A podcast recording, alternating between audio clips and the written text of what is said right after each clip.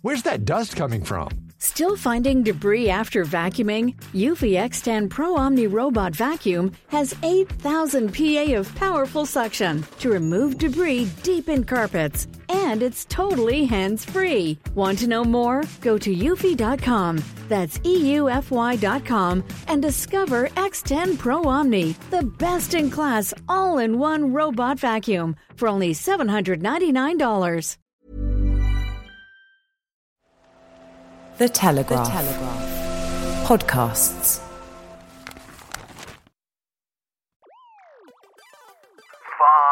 5.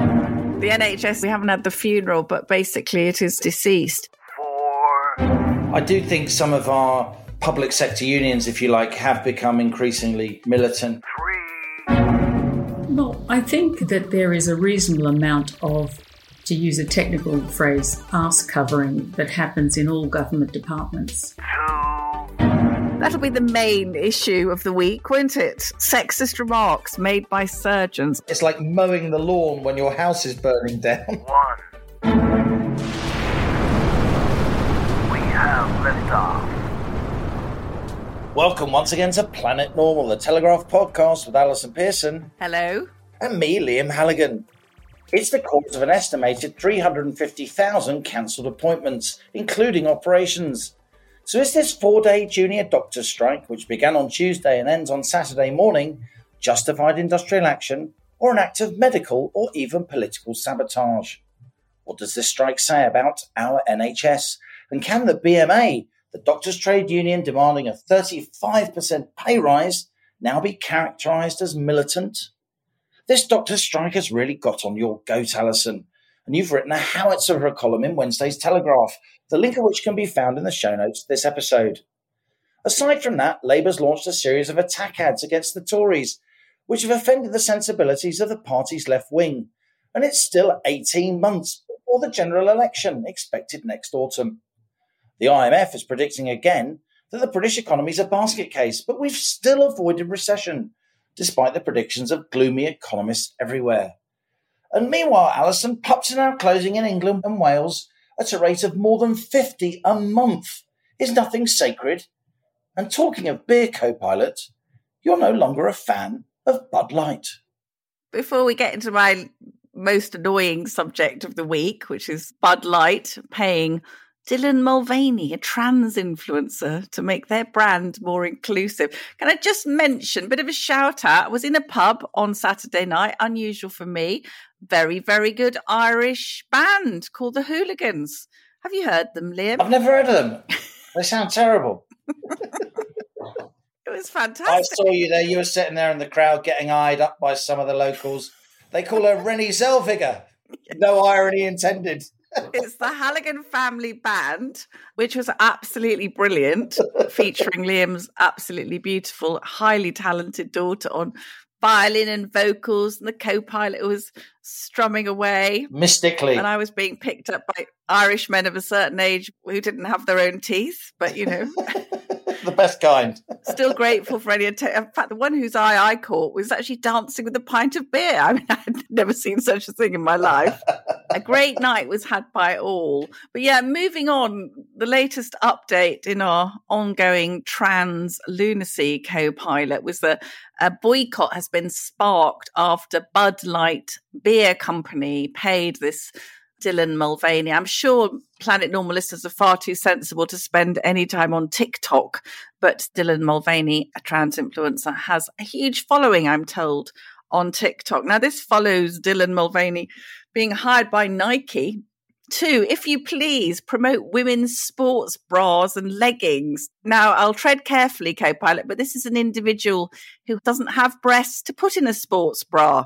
There is a great deal of anger about this, and Sharon Davis, who has appeared on the podcast before, very, very angry about this invasion of women's spaces, the annexing of women's opportunity as well, Liam. Now, Sharon has called for a boycott of Nike clothing and talked about women being treated with real disdain. How long before Dylan, who, as far as we know, hasn't got a uterus and won't be acquiring one, is promoting Tampax? I'm sure that'll be the next insult. And the other thing I want to put to you, co-pilot, is when are any trans men going to be modelling Y-fronts with no male genitalia in them? I mean, you know, surely Calvin Klein needs Felicity, now Felix, advertising. It seems to be almost entirely focused on appropriating women's space and opportunity. What say you? It does seem a weird decision by a huge brand, Nike, and now Anheuser-Busch InBev, the huge beer conglomerate that owns Bud Light. I don't begrudge Dylan Mulvaney the gig.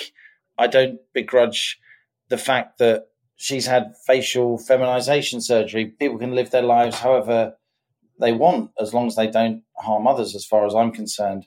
But I do find myself agreeing with the likes of Sharon Davis, who, of course, appeared on Planet Normal back in early 2021, talking about concerns she had about trans competitors in female swimming, competitors who had been through male puberty, so then had, you know, skeletal, as she put it, advantages. And that issue really has hit the headlines since then. And why is it that big companies are doing things which will potentially offend lots of people? Well, the reality is, Alison, because lots of people would be offended if they didn't do it. That's just the way the world is. And it really is a generational thing, I think. And I won't understand it. And, you know, Lucy, the woman in my life, doesn't understand it. And you don't understand it. And the columnist Libby Purves doesn't understand it. She's written a really powerful column in The Times, if I can refer to a rival newspaper, and yet my kids do understand it. And that's where we are. There really is an intergenerational divide about this. And what remains to be seen is that as the current young generation become older and become mums and dads and live their lives and become a lot more experienced, will they change their mind about these things? I don't know if they will. I think this is a rupture that's going to last a long time. And as baffling as you and I find it, it's common sense to a lot of people who are aged 15 to 25. But why are these big companies pandering to it, Liam, stealing opportunity from women? I don't think it's just a question of what's going on in female sport, although that probably is the most blatant unfairness. And we should mention that we've also seen this week the American swimmer Riley Gaines, a top college athlete. I highly recommend to Planet Normal listeners. It's an absolutely incredible terrific speech at San Francisco State University, saying that men simply should not compete in women's sport, and Riley was ambushed and attacked by trans activists after that speech in a very, very ugly scenes. We should remind ourselves, Liam, that Riley Gaines was a swimmer on the University of Kentucky's women's swimming team, and she raced against the University of Pennsylvania swimmer Leah Thomas, male-born, who identifies as female, and Gaines and Leah Thomas tied in that race. But when it came for time for photographs on the podium, the National Collegiate Athletic Association, that's the NCAA, informed Riley Gaines that only Thomas would hold the trophy. I mean, these are absolutely staggering discriminatory events. And the women who were competing with Leah Thomas was in their female changing room, wandering around, genitals intact. And I think we're asking now, Liam, how much more of this kind of behaviour are we going to tolerate from trans rights activists? Because I do see your point that our kids are more open to this and think it's kind and inclusive and so on. But it seems to me increasingly that it's extremely misogynistic and aggressive. I'm sure we're going to be arguing about this for a long time to come, aren't we, co-pilot? I think we're pretty close on this. I don't mind referring to somebody with the pronoun that they want to use. I won't be hectored by them or told that I'm being rude and insensitive if I make an innocent mistake. That really gets on my goat. I profoundly agree with Sharon Davis, and I think she's done a fantastic job to highlight these issues in elite sport. And I think swimming and athletics have done the right thing. The sport that I know most about, rowing, hasn't done the right thing, in my view. I completely agree with you. Riley Gaines's speech is absolutely phenomenal. And the fact that she wasn't allowed to take the platform alongside Leah Thomas was disgraceful virtue signalling by the organisers of that event. Because if she, as a female-born swimmer, drew with a male-born swimmer, that is an incredible achievement. And some of these people who are competing in women's sport, having been male-born, you know, they might be sort of 800th in the world when it comes to male, i.e., you know, good, but nothing to write home about. And then suddenly when they compete in female categories, they're vying for the top medals, denying the women who have worked all their lives, particularly in sports like swimming, where it's massive, massive dedication from literally from your earliest childhood. You are in the pool every day. Huge sacrifice, commitment, resilience by you, your friends, your family. And to have that taken away from you is completely outrageous. And I do think people in the younger generation whose instant response, whose instinctive response is to, quotes, be kind, are now starting to think these things through a little bit more. And I tell you, I feel most sorry for in all of this, somebody who's, I told you once, I once worked in a transvestite bar when I was 18 and 19.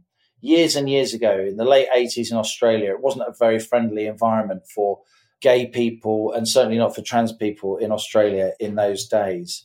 And the people who I really feel sorry for in all of this are trans people who just want to live their lives. They don't want to be part of an absolutely huge ongoing culture war. They don't want people like me and you discussing this issue at the top of an extremely popular podcast that's on a platform of a national newspaper. They just want to get on with their lives and live in the way that they want to live.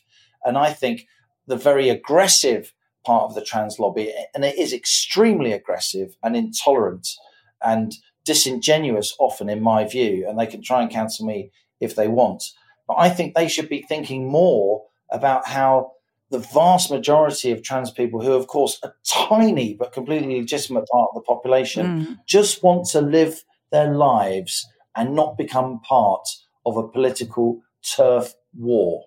Now, moving on to the dominant story of the week, which you mentioned at the top, the junior doctors are on strike, extraordinary period of action, 4 whole days this week. As you said, Liam, estimated that 350,000 operations and appointments will be cancelled because of this. And that's on top of the already existing 7 million long hospital waiting list, causing absolute sort of chaos.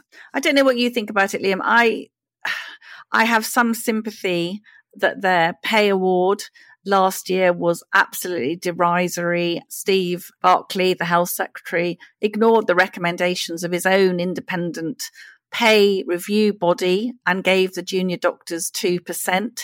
We've seen a lot of reduction in numbers of doctors. People are leaving because the conditions are so bad. The strain on the system that, you know, I think the NHS has effectively ceased to be. That parrot is deceased, co-pilot. The NHS is no more. It wouldn't go boom if you put 20,000 volts through it. We haven't had the funeral, but basically it is deceased. So there are these doctors who are working in a system without sufficient colleagues. One of my particular sources of absolute fury, really, with the government, not just with the government, with the NHS managers. Nowhere to be seen, Liam, this week. Where are they? The people paid 6-figure salaries for running the institution, which is currently on its knees. And, you know, you had to laugh to see Amanda Pritchard, the CEO, chief executive of NHS England, popping up with a story about sexist remarks made by surgeons. That'll be the main issue of the week, won't it? Sexist remarks made by surgeons. I described that to you as like, it's like mowing the lawn when your house is burning down. Or maybe a bit of light weeding. Absolutely. So I do think it was a dreadful mistake by Steve Barclay to bung the doctors a really paltry and insulting 2% last year. And I'm sure part of their anger now is if you give highly skilled professional people who are working under huge pressure and insulting pay rise, you know, don't be surprised if they're very angry. But now they've come up with this absolutely crazy 35% demand, fueled, I think, Liam, by the British Medical Association. The BMA always sounds like a sort of really reasonable, nice bunch of wise doctors, doesn't it? But not a bit of it. I think it's talking to senior doctors. They're saying to me they don't want anything to do with the BMA, which is now a sort of radical Marxist organisation with the aim of bringing down a Conservative government. I do think some of our public sector unions, if you like, have become increasingly militant, as you and I predicted would happen when we first started talking about a winter of discontent a couple of years ago now. I think the same things happened at some of the teaching unions where the leadership is increasingly distanced from the rank and file, you know, regular staff room teachers and regular doctors. And yet there's a culture where it's very, very difficult to push back. And I also think the BMA is being a bit disingenuous in places. I completely agree with you. Steve Barclay's 2% pay rise was incendiary. And I agree with you that we do have to try and retain more junior doctors. But we also need to train a lot more junior doctors. And the BMA in the past, by the way, has voted against the expansion of doctor training. It's voted against the opening of new medical schools. It seems to have far too much say, if you ask me, in terms of how the state trains doctors and when and where it can. And the Nuffield Trust, which is an extremely respected health think tank, says that a pay rise of between 8 and 10% would be restorative, making up for previous falls when different assumptions are used, rather than the 35%, which is just a mad, mad figure. I mean, it's almost designed to provoke. The idea that anyone can get a 35% pay rise in the normal run of things. And also, like you, a lot of my closest friends from university are medics, and I'm proud of them and I'm proud of what they do and I'm grateful to them for what they do. But even they have disclosed some concerns to me about some of the claims that the BMA is making. A lot of doctors in their early 30s can earn six-figure sums because they can take time off, and then they've got huge opportunities to pick up additional shifts at much higher locum rates, almost, I wouldn't say exploiting, but living with the inefficiency. The massive inefficiencies of the NHS allow doctors to make a huge amount of money. And also, if doctors are so badly paid, why do so many retire early? And how do they all have so much time, if they're so overworked, to do so much work in the private sector as well, while being obviously educated at huge expense to the state, as well as, of course, at huge effort on their own part to undergo that extremely rigorous and lengthy training, having got into medical school in the first place. I think it's a lot more complicated than, you know, we're doctors, we save lives, so we want a 35% pay rise. I think this really goes to the heart of the massive inefficiency of the NHS and the fact that the NHS, with the best will in the world, if you look at oncology outcomes, if you look at outcomes for strokes and heart disease and so on, we are nowhere near the best in the world. We are very near the bottom of the OECD table. We are being outclassed. Obviously, we have absolutely superb, world-leading aspects of our healthcare system. The UK is still capable of doing things health-wise that no one else in the world can do, of course. And at its best, the NHS really is astonishingly good. But in terms of average outcomes across average, humdrum, sadly, commonplace conditions like strokes, like oncology, like heart disease, we are being beaten by countries that until quite recently were part of the Eastern Bloc. I probably said this before, Liam, I don't think we have a first world health system anymore. I don't think the public has caught up with it yet. I think the ghost of the reverence for the NHS is taking a long time to disappear. But I think that the facts now are unarguable. The situation with the inability to recruit or to retain staff, I think, is past a national emergency now. When I see those doctors on the picket line, I feel a bit sick, really. They're smiling, they're waving their banners. Some of them are even on holiday. Yes, it's the co-chair of the BMA has decided to use the occasion of the extremely serious national strike to bugger off to a wedding. You can't make these people up, can you? But look, Liam, the NHS, it looks like it's going to have to die and to be destroyed before something can come from the ashes. And we've often talked about the lack of political courage in facing up to this. The Tories know. Professor Pat Price told us it's on the too difficult pile. They're totally in denial. Something that jumped out at me this week is a lot of junior doctors are saying, many of our friends and colleagues, they're off to Australia where they can be paid $200,000 a year. The conditions are so marvellous. Yeah, the same doctors who bitterly oppose reform to our sainted NHS eagerly take positions in Australia and then boast about the high pay and marvellous working conditions there. Australia doesn't have a clapped out socialist health service, which British people, the majority of British people, are condemned to have this utterly dreadful. I mean, it is so dreadful. We are paying a huge amount of national insurance for a system where you cannot see a doctor and you have to join a waiting list to go on a waiting list for an operation. Now, Australia has a mixed provision, part state, part private insurance scheme, which is exactly what we should have here in the UK. It's what most sane countries have. Israel, the Netherlands, Germany, France, Switzerland, nobody has a national health service like ours because they're not that stupid. And I suppose that the reason I did write a very angry and upset column this week, we should be angry, Liam.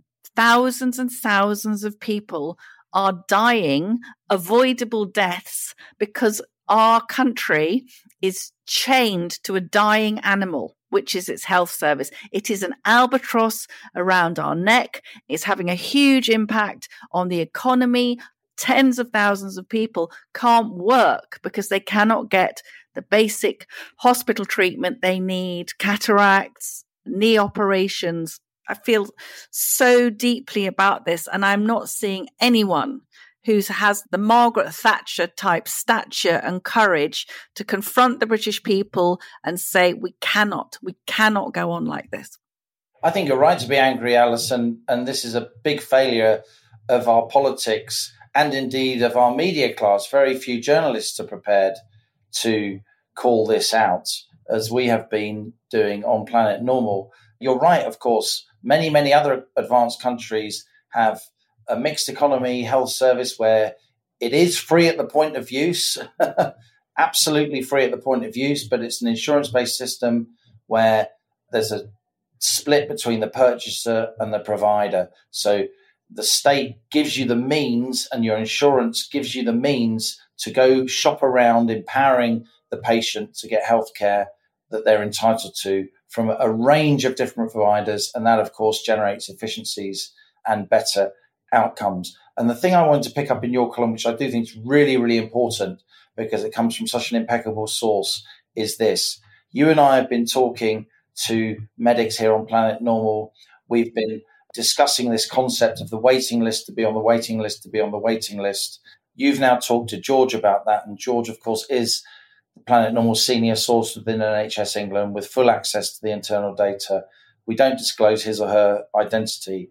We're very confident of the authenticity of George's statistics and insights, and that's why we report them. But we can't independently verify them because we get them before they're published, if indeed they're published at all. So tell us, Alison, explain to us what George has explained to you about that 6 to 7 million strong waiting list number, which itself, of course, is easily the worst position we've ever been in. Absolutely. Well, as George said, because that backlog has come from lockdown when vast swathes of the NHS shut down, which didn't happen in medical systems in other countries. And George says the strike is going to cause so much damage to an NHS already hugely damaged by COVID and lockdown. And George is saying, where is the NHS management in all this? They seem to have had another responsibility bypass, despite holding the can on staffing levels for 10 years. And that's never covered, is it, Liam, by the media? They're never dragging these people out of their posh offices to talk about where are the staff? Why haven't you managed this? You know, scores of them. But on the waiting list, I said to George, Could 13% of the population in England be on a hospital waiting list? Very easily. It's probably more than that. And George says the population of England is around 56 million. There are just over 7 million on a hospital waiting list currently. There are a further 4 million not on a waiting list, but will need some form of consultation in the near future. These are all people with long-term conditions who will need specialist follow-up care that can't be provided by GP alone. So we've got 7 million on the waiting list. We heard this week that there are further 2 million who are having to have at least 4 GP appointments before they can get a hospital referral. So that's got us to 9 million. And now George is saying basically the 2 million is actually 4 million in practice. So we are talking about 11 million people in England, Liam, who are either on a waiting list or are getting on a waiting list to get onto the waiting list. These are truly staggering numbers. That's a third of the workforce. Of course, some of those will be pensioners. In fact, they'll be disproportionately pensioners. So you can't truly say it's a third of the workforce. But I think your insight, God, I never thought I'd say this sentence, Alison Pearson. I think your insight on the economy was particularly well made. Well, not just that, but the fact that... Crikey, you're going to make that your ringtone now, aren't you? You're going to record that.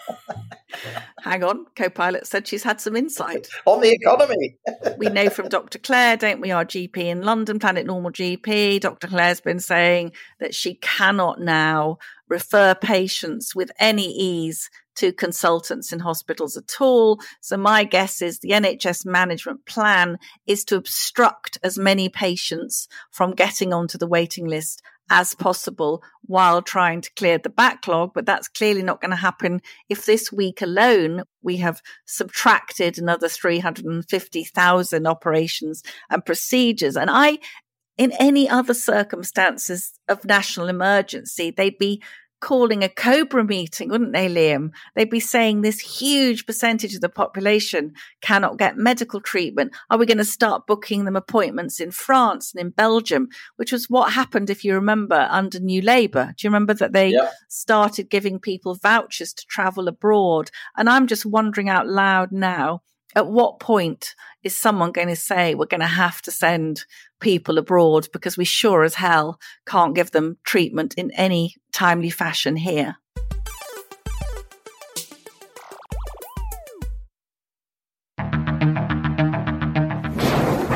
War in Ukraine is reshaping our world. For the past 12 months, the Telegraph's team of experts in London and correspondents on the ground have been analysing Putin's invasion of Ukraine every weekday on the Ukraine: The Latest podcast. With over 24 million listens, Ukraine: The Latest is the go-to source for up-to-date analysis on the war from every angle. Military, humanitarian, political, economic, historical, just to name a few. Each episode, we unpack the past 24 hours of the conflict, as well as regularly being joined by our own on-the-ground correspondents and guests who take us into their own experience of the war. Search for Ukraine: The Latest in the same place you're listening to this podcast and follow the podcast so you don't miss an episode. Thank you for listening.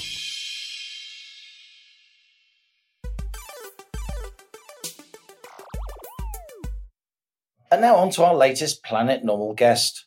Catherine McBride is an economist who specialises in trade and agriculture. She's a member of the Trade and Agriculture Commission, part of the Department of International Trade. A native Australian, Catherine bought and sold derivatives in the City of London for 20 years, and she's since become a highly sought-after policy expert, working for the likes of the Institute of Economic Affairs, the Legatum Institute, and other think tanks. I started by asking Catherine to outline, wait for it, the CPTPP. That's the shiny new trade deal that the UK has just inked with 11 Pacific Rim countries, including Japan, Canada, and Australia. Well, it is the Comprehensive and Progressive Trans-Pacific Partnership. It's a very good trade agreement, and it is just a trade agreement with some of the world's fast-growing markets, generally around the Pacific. It's Canada, Mexico, Chile, Peru, New Zealand, Australia, Brunei, Vietnam, and Singapore and Malaysia. There is a accumulation effect. We have trade deals with 9 of the 11 countries. But right now, if we are buying their goods individually, they don't work when we're selling products that are made with those goods into other countries in the CPTPP. So the accumulation effect is enormous in this area, but a lot of people don't understand that. What you're saying, Catherine, is that there's a kind of cumulative effect here.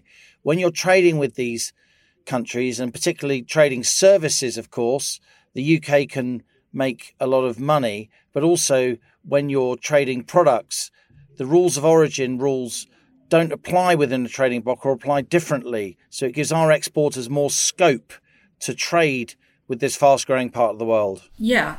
A lot of people don't understand that manufactured goods these days are made up of parts and semi-finished goods and materials that are imported from other countries. And when you export a good, the people look at how much of the exported good is value added in the UK.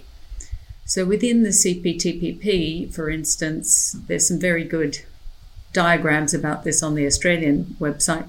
Hopefully the UK will do similar, where a New Zealand ice cream manufacturer, for instance, who's using New Zealand milk, can use imported cocoa beans from Malaysia, sugar from Australia, and all of that is still counted as being able to sell that ice cream to, say, Japan or Mexico as getting the preferential treatment for the tariffs that it might not get if New Zealand was just adding the milk.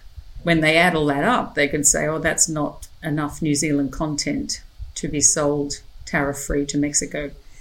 But because the CPT treats all CPTPP ingredients, if you like, equally, then it does count to be sold to Mexico or Canada or Japan at the preferential tariff rate, which is generally zero. Not always, not all goods will be completely tariff-free, but according to the government, they have lowered tariffs on about 99% of goods. It is quite complicated, but I think as well as the rules of origin, which you've explained, I think another interesting concept that a lot of people knocking this news about us joining this trade agreement don't understand. These countries are really far away. But the UK, of course, is the world's second biggest exporter of services, and services are often delivered via email or on a conference call or remotely. How good is this for the UK economy, given that we are an export superpower when it comes to services?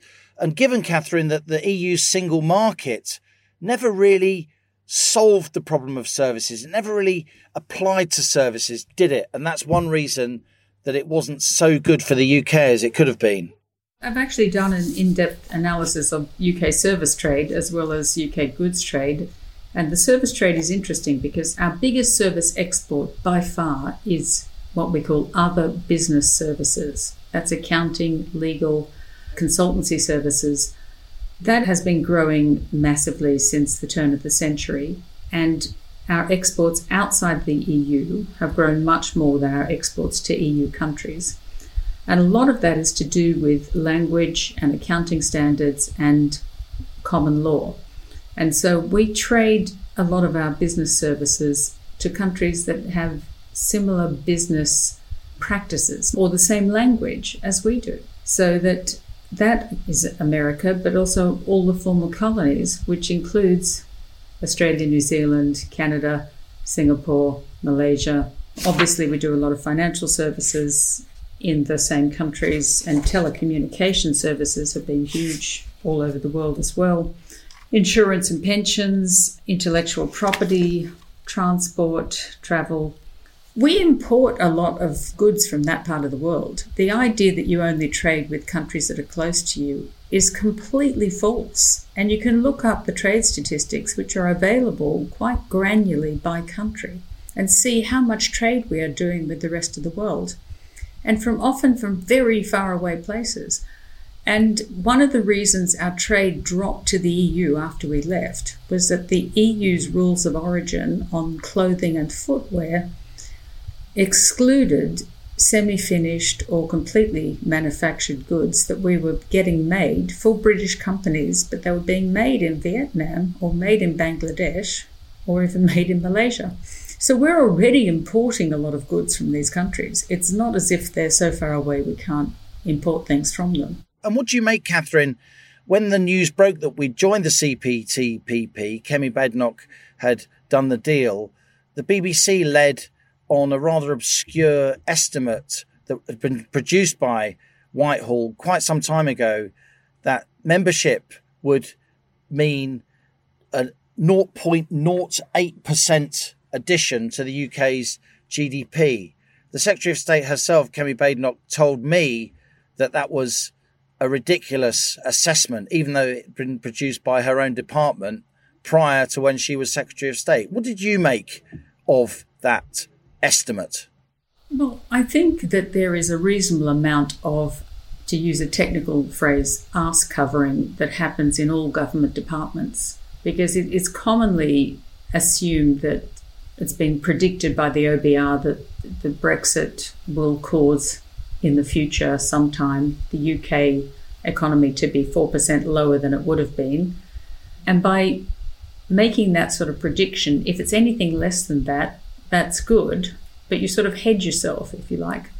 And I think the same people who predicted the returns from this trade deal were doing the same thing. I mean, if they lower your expectations, then anything better will be good. So they just don't want to be wrong on the wrong side of it, if you like, which we also saw with COVID, where they went massively over the top with their death predictions. This seems to be endemic, though, Catherine. The OBR is consistently too pessimistic. The Bank of England said we'd have a recession lasting 5 quarters, over a year, and yet we've avoided recession altogether. And I think that they just figure that you're better off to say there'll be a recession and there not being, so people will be happy, where if you say everything will be fine and there is some kind of downturn, then you look silly. It's the Michael Fish avoidance. Don't worry, there'll be no hurricane at all, he said in 1987, as trees were being uprooted. The young ones won't understand who that is, but anyhow. But I have talked to Graham Gudgin, a very distinguished Cambridge economist, of course, committee looking at these sort of estimates, and basically says that they use an American model, which is called GTAP, and he found it very difficult, even though he was on the committee, to actually find out what the underlying elasticities they were using, because obviously the elasticity is how much the volume of trade would increase if the prices dropped by the amount of the tariff. That's really important to any estimation. And this is what econometricians, people who use mathematical techniques to model the economy, the elasticities are absolutely central.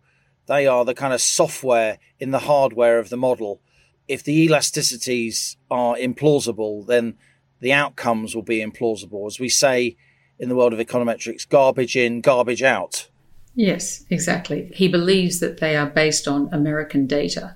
So they don't even reflect UK tastes or UK's attitude towards what they will spend money on and what they won't. I think we are quite a different spending attitudes, if you like, than a lot of the American populations that I've lived with, at any rate. And services are a bigger share of our trade than they are of America's trade. Well, definitely. And right now, America's biggest trading section is oil and gas, and we've sort of not completely dropped out of that market, but we are easing ourselves out of that market. I do want to ask you a bit more about Brexit, Catherine, which you supported. But Planet Normal listeners, if they've not seen you on television, they'll hear that you are from Down Under. Tell us about your relationship with the UK, because of all the non-native British people I know, I have to say, and you've just demonstrated it with Michael Fish in my conversations with you, your knowledge of British popular culture is incredible. Well, I have been here for a long time, and I've actually lived in London for longer than I ever lived in Australia. I moved here in the 80s to work for an Australian broking firm selling derivatives on Australian stocks to investors, because back in the 80s, there were not a lot of countries that the British fund managers would invest in outside of, you know, the G7, if you like. because believe it or not, in those days, the rest of the world was considered sort of the Wild West. And then I transferred into selling derivatives, or I was headhunted to an English firm to trade derivatives on the European markets in the early 90s because they were just opening up derivatives. It seems a bit crazy. A lot of people in England believe Europe is the most sophisticated place on earth. Yeah, I mean, even England was slow to the party, which is why so many Australians came to London to trade on the life exchanges. So you are a really technical person in my experience, and yet you're also good at explaining things. So let me ask you about Brexit, Catherine. Why are there all these queues at Dover? Is it because of Brexit? It's interesting. A man on Twitter, whose name's just gone out of my head, did put together the most fantastic thread the other day, pulling up photographs of front pages of newspapers going back to 2012 about queues going to France. I can remember sitting on queues going to France, and my mother-in-law used to live towards Dover, and we used to drive down and see her before Brexit, you know, when this Operation Stack was happening. There were trucks parked all along the motorway. So to try and pretend that this is a brand new phenomena that's never happened before is a little bit tricky, because anyone who's older than about 10 has probably heard this before. Whether the French are being worse now than they were before is hard to know. The big loser, of course, would be France tourism if people start going somewhere else. And that's one of the reasons why, weirdly, since Brexit, the British weren't so hasty in putting up border controls for a lot of imports, which they've now announced they're going to do, because they know that the real beneficiary of trade, and this is also trade in terms of travel, which is a big part of many European countries' economies, you know, you don't want to slow it coming into your country because you benefit. And it's kind of crazy that they are doing this because, yes, they are hurting British people who are sitting in queues, but in the long run, it will be their hotels and their restaurants and their petrol stations and highway cafes, or who may be catering to tourists as they drive through to Switzerland or wherever they're going. They're the people that lose in the long run. It does seem a bit crazy to me, and it doesn't make me go, gee, I wish we'd stayed in Europe. That looks like a fun place. I mean, it just looks hideous. But we could talk, rather than the checks on tourists, about the announcement about Brexit border checks, which, as I just said, have not been implemented yet. This is on goods coming from the continent into the UK. Yeah, they're going to start doing that, though they're really, again, not rushing into it. The date, I believe, is October 2024. So when I first saw that, I thought they meant the 24th of October. But actually, no, they mean October next year. But they will start implementing some parts of it, apparently, in January. Some people think it's great. Some people are a bit worried about it. The National Farmers Union feels it's important because they feel that they have been discriminated against by Europeans when they try and export goods to Europe. There's been no problem with Europeans continuing to export food to the UK. Now, obviously, that was a sensible thing for the government to do because we really rely on EU food at the moment, and we haven't really got alternatives in place yet.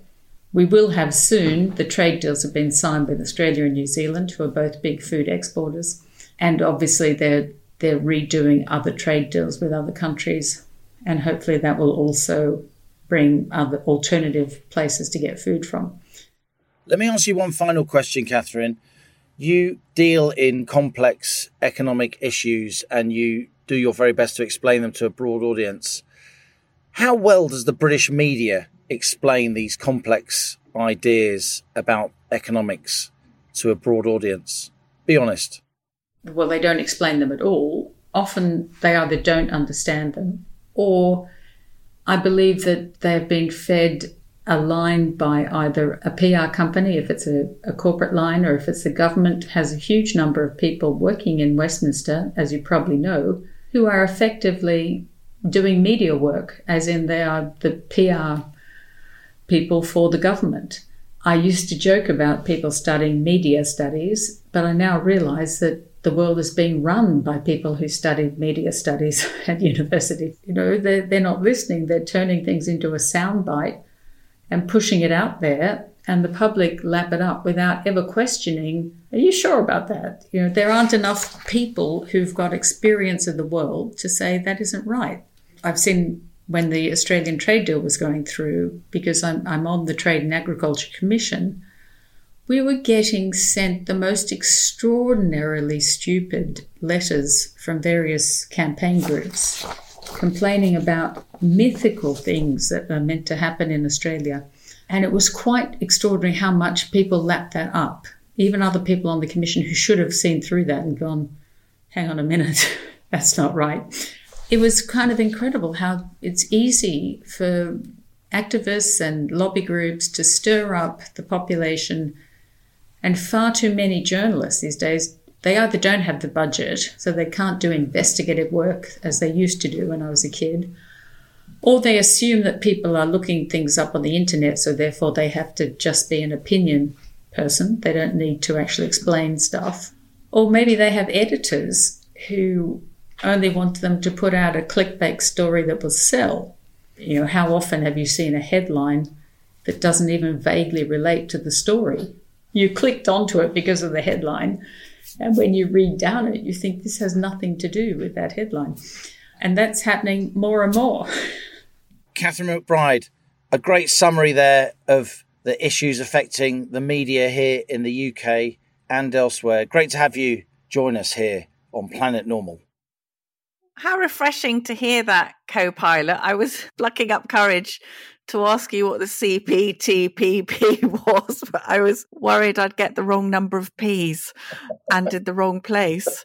But it's really good to have such an expert talk to us about that trade deal. And I think also to counter the relentless negativity which we're exposed to about British economic prospects, with the notable exception of the leading economist, co-pilot Halligan. I mean, she was saying some very encouraging things, wasn't she? She was. And I must say, I do think the Telegraph's business and economic staff have done a pretty good job of explaining this. But I think once you get outside the business sections of the leading newspapers, such as they are, what's said is just such rubbish about these kind of things. And even some business journalists approach these issues with an extremely jaundiced view. The idea that distance really matters in trade, it doesn't anymore, not when you're the second biggest service exporter in the world. Mm. You know, if distance matters, we wouldn't do multiple times more trade with UAE than we do with Sweden, for instance. You know, not because Sweden isn't an advanced economy, it is. It's just that our trading pattern fits more with what UAE needs. And this is a really big achievement, the signing of this trade deal. Work started in earnest under Liz Truss, remember her, when she was business secretary. I remember talking to her about it, and she was absolutely obsessed with the CPTPP, making sure that Britain was part of it. And Kemi Badenoch has very much taken up that mantle and got the deal over the line.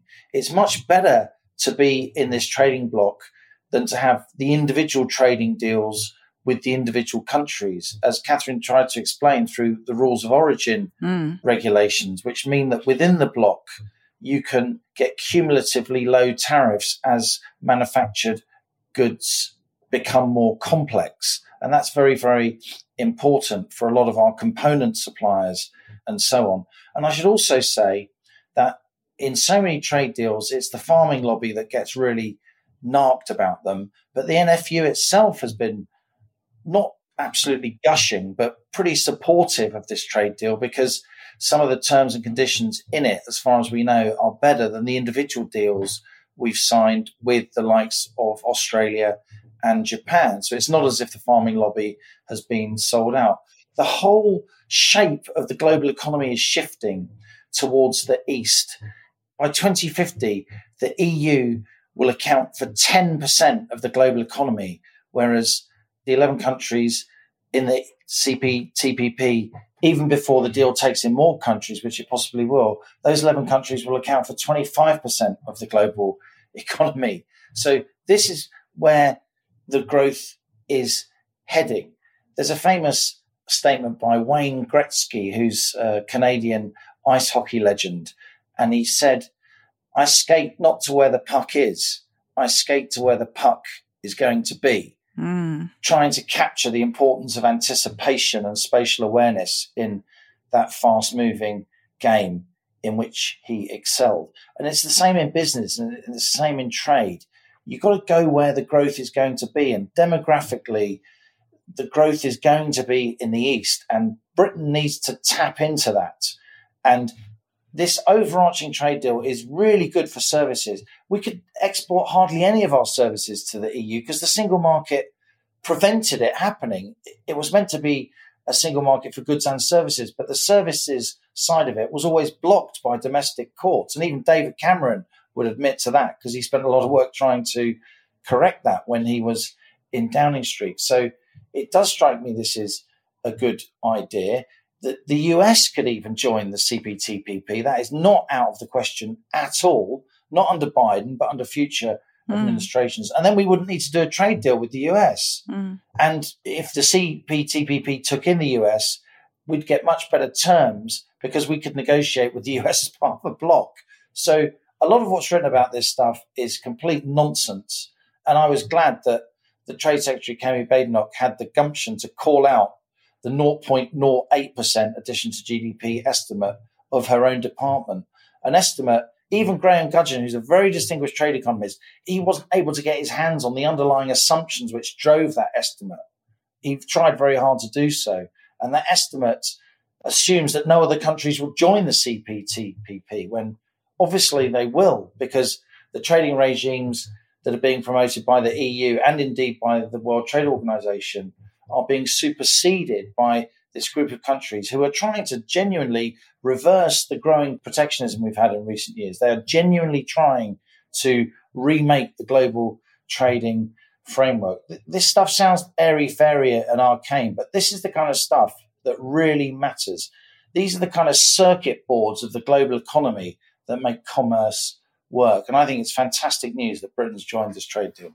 Isn't it all part, though, of the anything after Brexit must be terrible? I mean, that's been decreed, that everything after Brexit must be a failure. I was thinking of you this week, seeing the latest glum prognostications from our old friends at the IMF, despite the fact that forecast was showing Britain enjoying the biggest growth upgrade of any G7 nation. Yet the IMF forecast still somehow managed to put the UK in the doghouse, saying its economy will suffer the biggest hit among peer countries in 2023 and shrink by 0.3%. And with my Velma hat on, I haven't been putting Velma's hat on for a while, have I? I haven't had that for a while. I did like the fact that the IMF has made 28 predictions about the British economy between 2016 and 2022. Of those, 25 forecasts were overly pessimistic, with just 3 predictions being too optimistic. Who would have guessed that these global bodies would want to give us a kicking? What's going on, Halligan? What's going on? Alison, what can I say? They're all economists. Dismal scientists.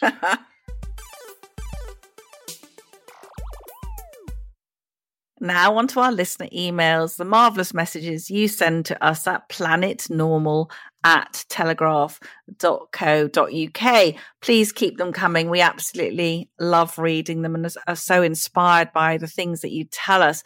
Obviously, a huge amount of response this week to the junior doctors' strike. This is from Leslie. My late husband was a GP. He took Sunday nights off. That was it.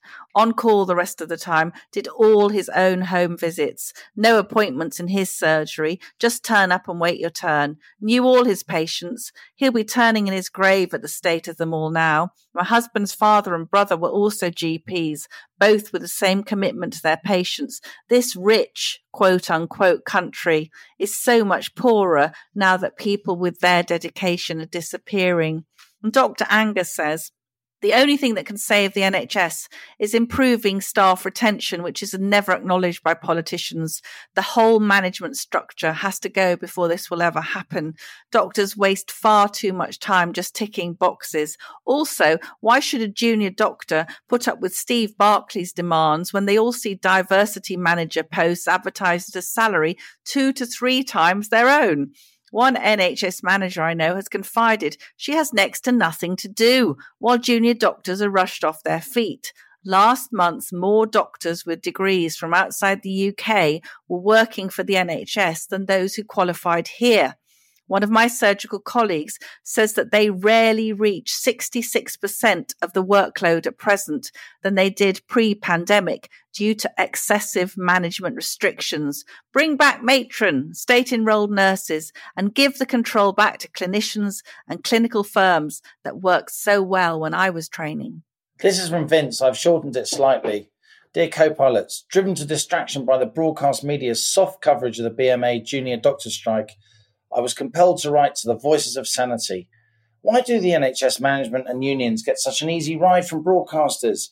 Much of the reporting is innumerate, poorly researched, naively accepting of the BMA's claims. The question and points one would really love to hear put to the BMA include: you complain about a lack of resources, yet government debt's huge and taxes are already at their highest in over 70 years, while public services remain generally awful. Aren't you really asking for an increase in everyone else's taxes to give you a pay rise?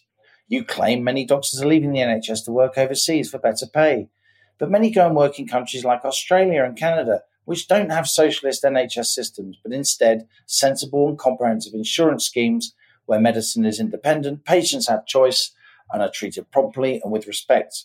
Many of the same doctors leave the NHS to escape its ghastly bureaucracy, its culture of political correctness, and acceptance of slowness and low standards, and many admit privately to going abroad to escape the UK's high taxes and conveniently avoid their student loan repayments. For each BMA member now on strike, says Vince, there were 3 or 4 equally academically well-qualified A-level students who didn't get the place at medical school that they took. The public and patients may be entitled to ask if there's something missing in medical admissions and training, a failure to recruit based on factors like moral fibre, self-discipline, and a commitment to patients. Many of those candidates who didn't get those rare medical school places might have been the doctors who wouldn't be on strike now. The BMA says train more doctors, but in 2008, delegates at the annual BMA conference voted to restrict the number of places at medical schools. They also agreed on a complete ban on opening new medical schools. 15 years on, we have a shortage of doctors who would now be in their early 30s. Isn't the public today entitled to regard the BMA with scepticism? You claim your members are underpaid, but if NHS pays so bad, how come over half of GPs afford to work part-time and retire early? That's simply not an option for most people. And speaking of retirement, doctors guarantee pensions which facilitate early retirement have uncapped inflation increases unavailable to almost anyone outside the public sector. For your information, BMA members, your pensions are probably worth over 50 to 60% of your salary on top. Apologies for the length of this email, but keep up the great work. Alison and Liam. From Vince. That's such a fantastic email. If Vince was in charge, we wouldn't be in the mess we're in today. I also wrote this week, co-pilot, about not being able to muster a huge amount of enthusiasm for the forthcoming coronation, although, of course, I'm going to have to write tens of thousands of words about it. Ruth says, I strongly agree with you about the coronation. I too am finding it hard to whip up any enthusiasm, partly because I do miss our late Queen. I was born the year she came to the throne, but also because Charles is trying far too hard to signal his woke credentials. It is opening a can of worms to delve into the Crown's links to slavery. After all, where does it end? Those of us who did not benefit from the Norman conquest have every right to feel aggrieved. Anglo-Saxon England was far more egalitarian. Our land was stolen. So when will the king hand back Cornwall and Lancaster? Dangerous times. And this is from Jason. I've always had a bit of a soft spot for Charles, largely due to the pasting he took around the time of Diana, and I always hugely respected our late Queen. However, Charles III seems to be thinking that people who are monarchists are also woke. God knows how he came to that conclusion. Put that together with the antics of Ginge and Whinge, and I'm very quickly becoming a Republican. Oh dear, Jason, I think that's speaking for all of us there. Ginge and Whinge.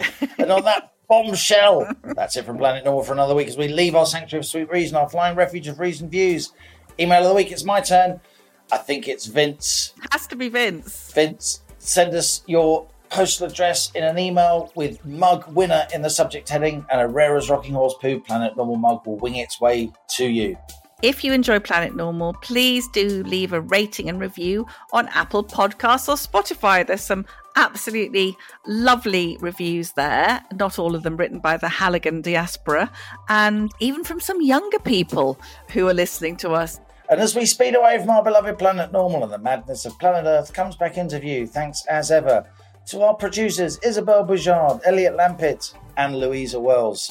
Stay safe and in touch with us and with each other. Until next week, it's goodbye from me. And it's goodbye from him.